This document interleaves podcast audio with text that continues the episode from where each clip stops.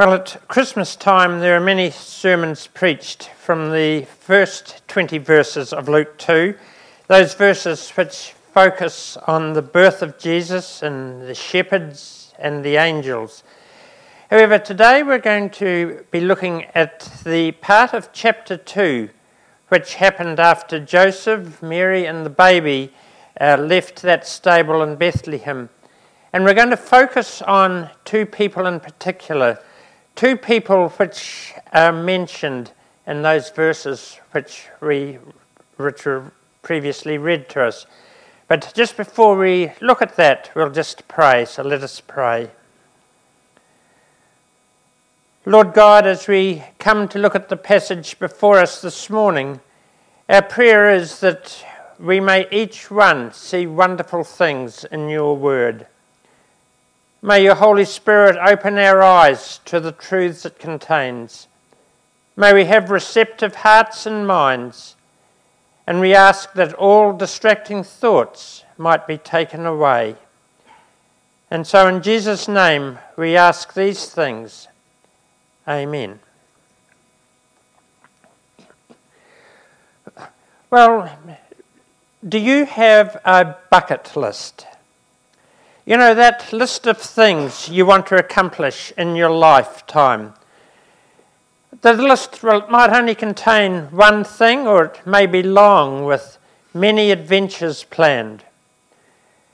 Maybe it's to visit some special place overseas which fascinates you, or a place which has special meaning.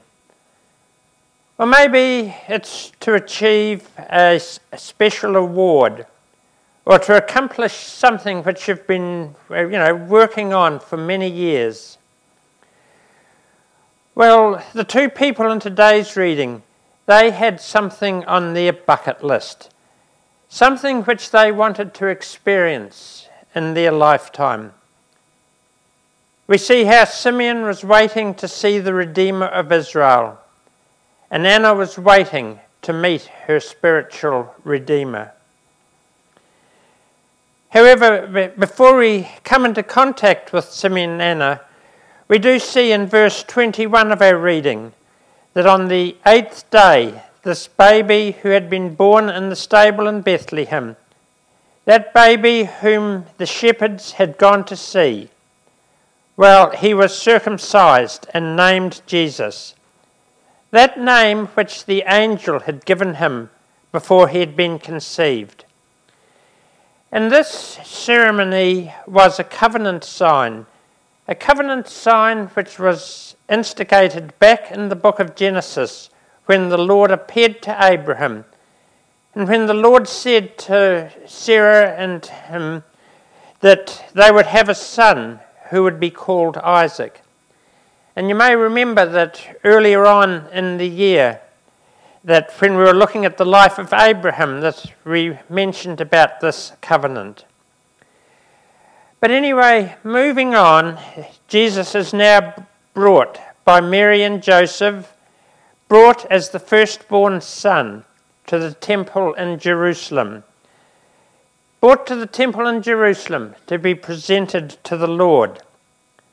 And this was in fulfillment of the law as we uh, see in Exodus chapter 13.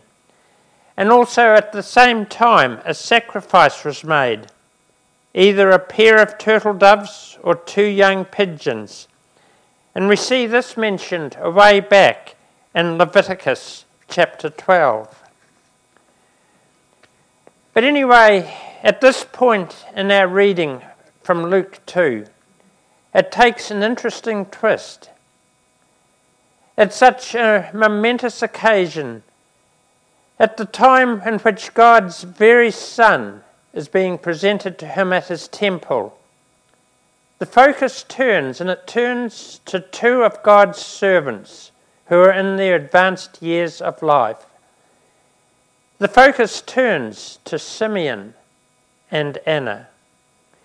And they're two people who lived lives with purpose Two people who would be blessed by God with the privilege of seeing the Redeemer of Israel. And these two people were truly committed to being in the house of the Lord. And they are an example of what it means to live a life of fruitfulness and purpose for Him. And we're going to look at the example set by Simeon and Anna today in three areas. And each one of these begins with the letter W, just to sort of try to help you to remember them better. We see that they waited on God, they worked for God, and they worshipped God. And in these three areas, Simeon and Anna show us why it is that more verses are taken up to tell about them than focus on Jesus in this passage. The more verses are taken to tell them about that person who is being presented to God. So, first of all, looking at Simeon, well, we're told that he was waiting for the consolation of Israel. And this is a reference to his hope for the coming Messiah. And throughout the Old Testament, there are continuing references to the one who would come. The one whom Moses and the law and also the prophets wrote about. God's promise to Abraham was that through his offspring, all the nations of the earth would be blessed. And this is pointing to the Lord Jesus. And we see in, well, in many of the Old Testament books, in Isaiah, Jeremiah, Ezekiel, Hosea, Micah, just some of the Old Testament books which have a reference to this coming one. And there was this great longing to be comforted by God, this great longing to be right with God. And people were looking for a Saviour. For example, in Psalm 119, we have these words which says, My soul longs for your salvation. I hope in your word. My eyes long for your promise. When will you comfort me? And as well, there are various names used for this one who would bring comfort.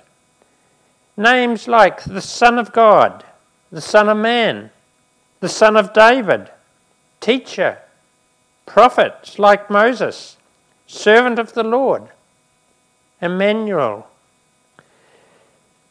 And Roger spoke about the promised one in his talk at the carol service last Sunday evening. And Simeon, well, he was one of those who knew the prophecies about God's coming king. That one who would help Israel be freed from their captivity and be given peace by God. And so the Holy Spirit, it had revealed to him a very special promise, had revealed to him the promise that you in your lifetime will see the Messiah. He wouldn't die until he saw the Messiah who has been promised to God's people. The per- person who'd been promised to God's people for over a thousand years. And we're not told exactly when during Simeon's life that this promise was revealed by the Spirit. But we can just imagine the anticipation. We can just imagine the excitement of being able to see the Messiah in the flesh. Simeon was willing to wait patiently. He was willing to wait patiently, trusting God that God would fulfill his promise. And this was more than a bucket list desire. This was the whole focus of his life. The focus was of his life was to see the Redeemer of Israel. Well, in the meantime, we see Simeon still working for God, even in his old age. We're told that he was righteous and devout, that he was devoted to his God and devoted to following God's law. In verse 29, we see that it would imply that he considered himself as the Lord's bondservant. He considered himself a servant of God who could do something. He saw that his life didn't belong to him, but to God.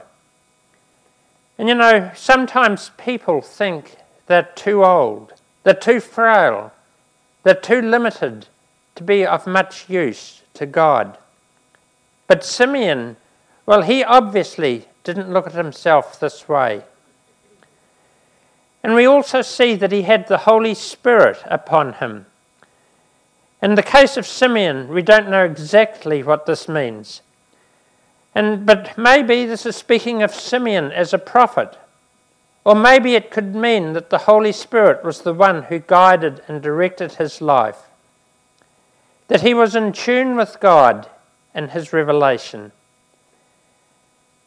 But whatever it means, like unlike many of the Jews at that time, Simeon was willing to see the truth that Jesus would be the one. He would be the one who would bring salvation to both Jews and Gentiles. Well, Simeon was a man with a heart for the truth of God.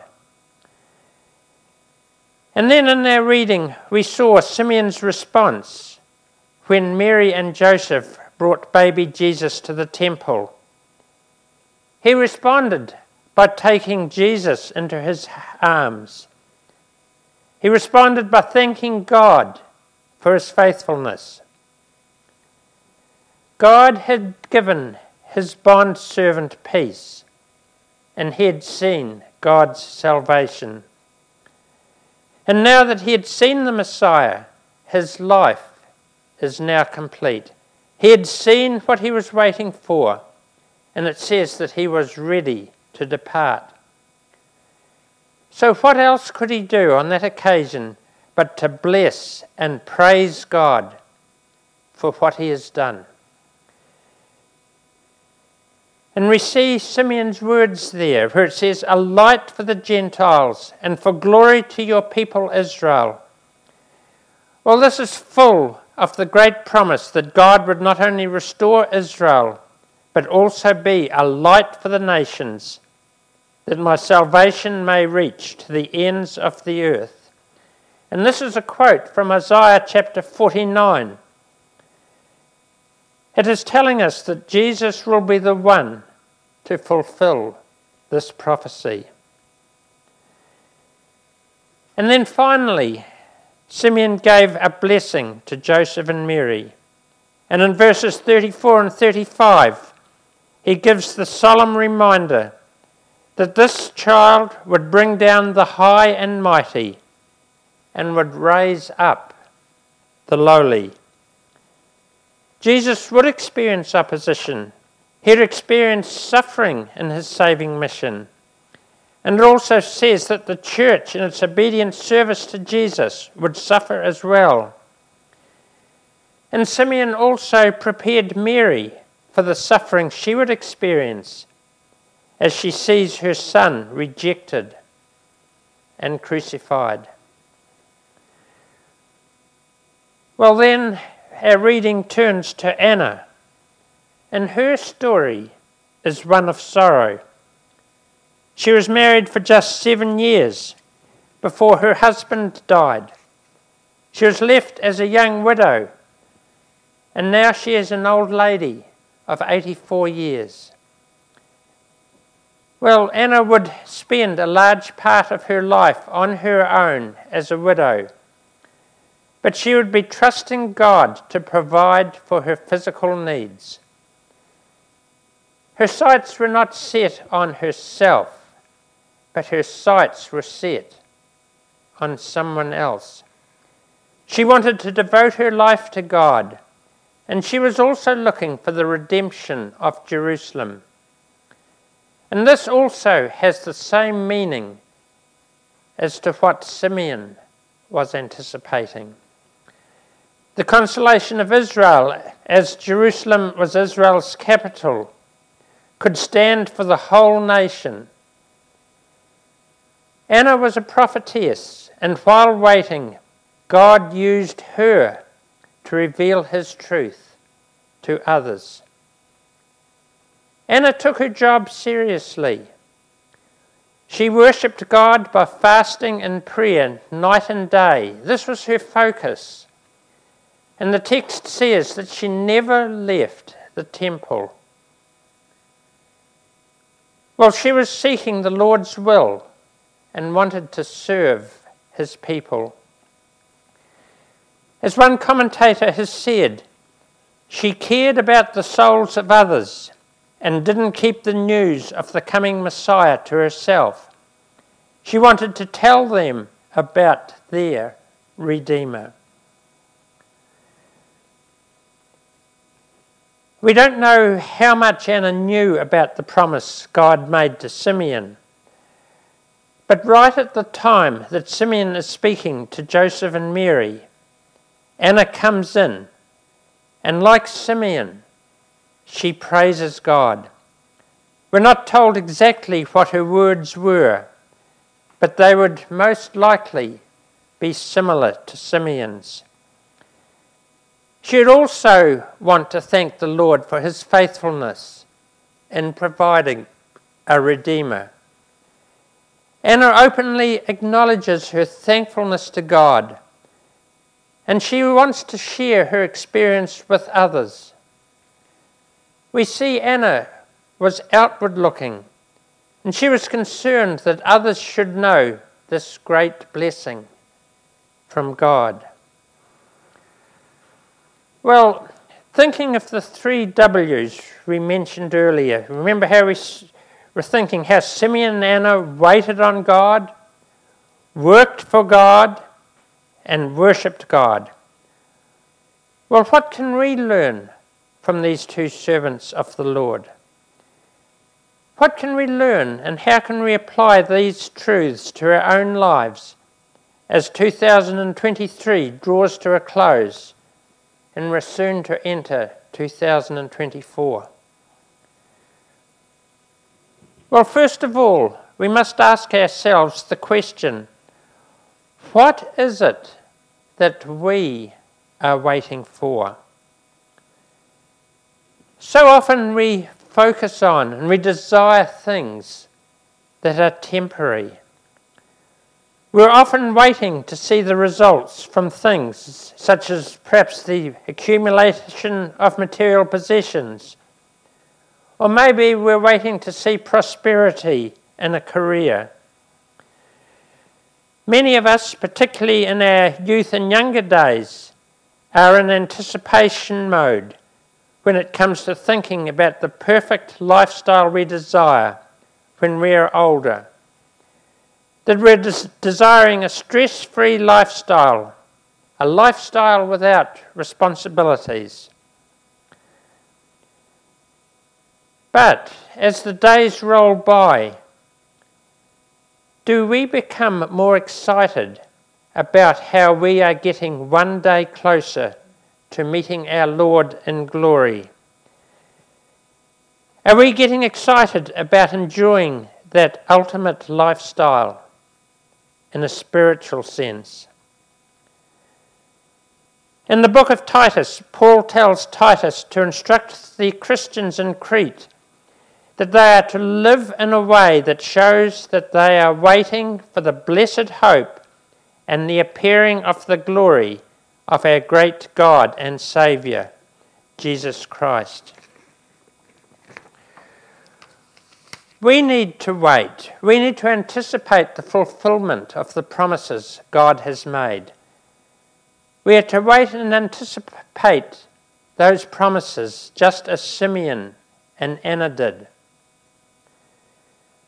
And casting our minds back on those sermons which we've had during the year on Abraham, we have seen how Abraham waited and anticipated and how he was, and we've seen the blessings that he received through faithfully waiting and anticipating. Well, then we see how these two older people, Simeon and Anna, worked for the Lord. We saw earlier that Simeon was righteous and devout, and how he was thought of as a servant or a slave of God. Well, could the same things that were spoken of Simeon be spoken of you and me? Do we count ourselves as a servant or a slave of God? And well, Anna, she showed these attributes as well by spending time in prayer. Do we spend time in prayer? Do we tell others about our Redeemer Saviour? Simeon and Anna, well, they showed their thankfulness to God by worshipping Him, by seeking to be a witness for Him and being a blessing to others. Can this be said of us, each one? Is Jesus your Redeemer? Have you submitted to Him in a humble way and confessed your sin and your need of Him as your Saviour? Well, by coming here to worship today, the day before we re- remember the birth of Jesus, we're thanking and praising God for the birth of our Saviour and all that Jesus Christ has done for us. But does it just end there? Well, it shouldn't. We should be like Simeon and Anna and show our thankfulness to God and worship Him by committing our lives to Christ. Committing our lives to Christ so that we can be a blessing to others, so that it can be an ongoing thing, just like it was with Simeon and Anna. Are you seeking and giving thanks for your Redeemer as Simeon and Anna did? These two old saints well, they give us a great example of what it means to wait on the Lord, to trust His promises, and to serve Him and His people. We'd do well to imitate their examples, and we'd do well to strive, whatever our age, to have a living faith like theirs. A living faith that would tell others of this wonderful Saviour. And I trust that each one of us may seek to emulate our lives and see the example which Anna and Simeon gives to us. So let us pray. Heavenly Father, we have seen today how Simeon and Anna anticipated how they waited to see the fulfillment of the promises you had made. May we each one at this Christmas time give thanks for your goodness to us as we remember the birth of the promised one, Jesus Christ. And may we have a living faith like Simeon and Anna. May we tell others about this wonderful Saviour and what it means to us. And we ask these things in the precious name of Jesus Christ, our Saviour and Lord. Amen.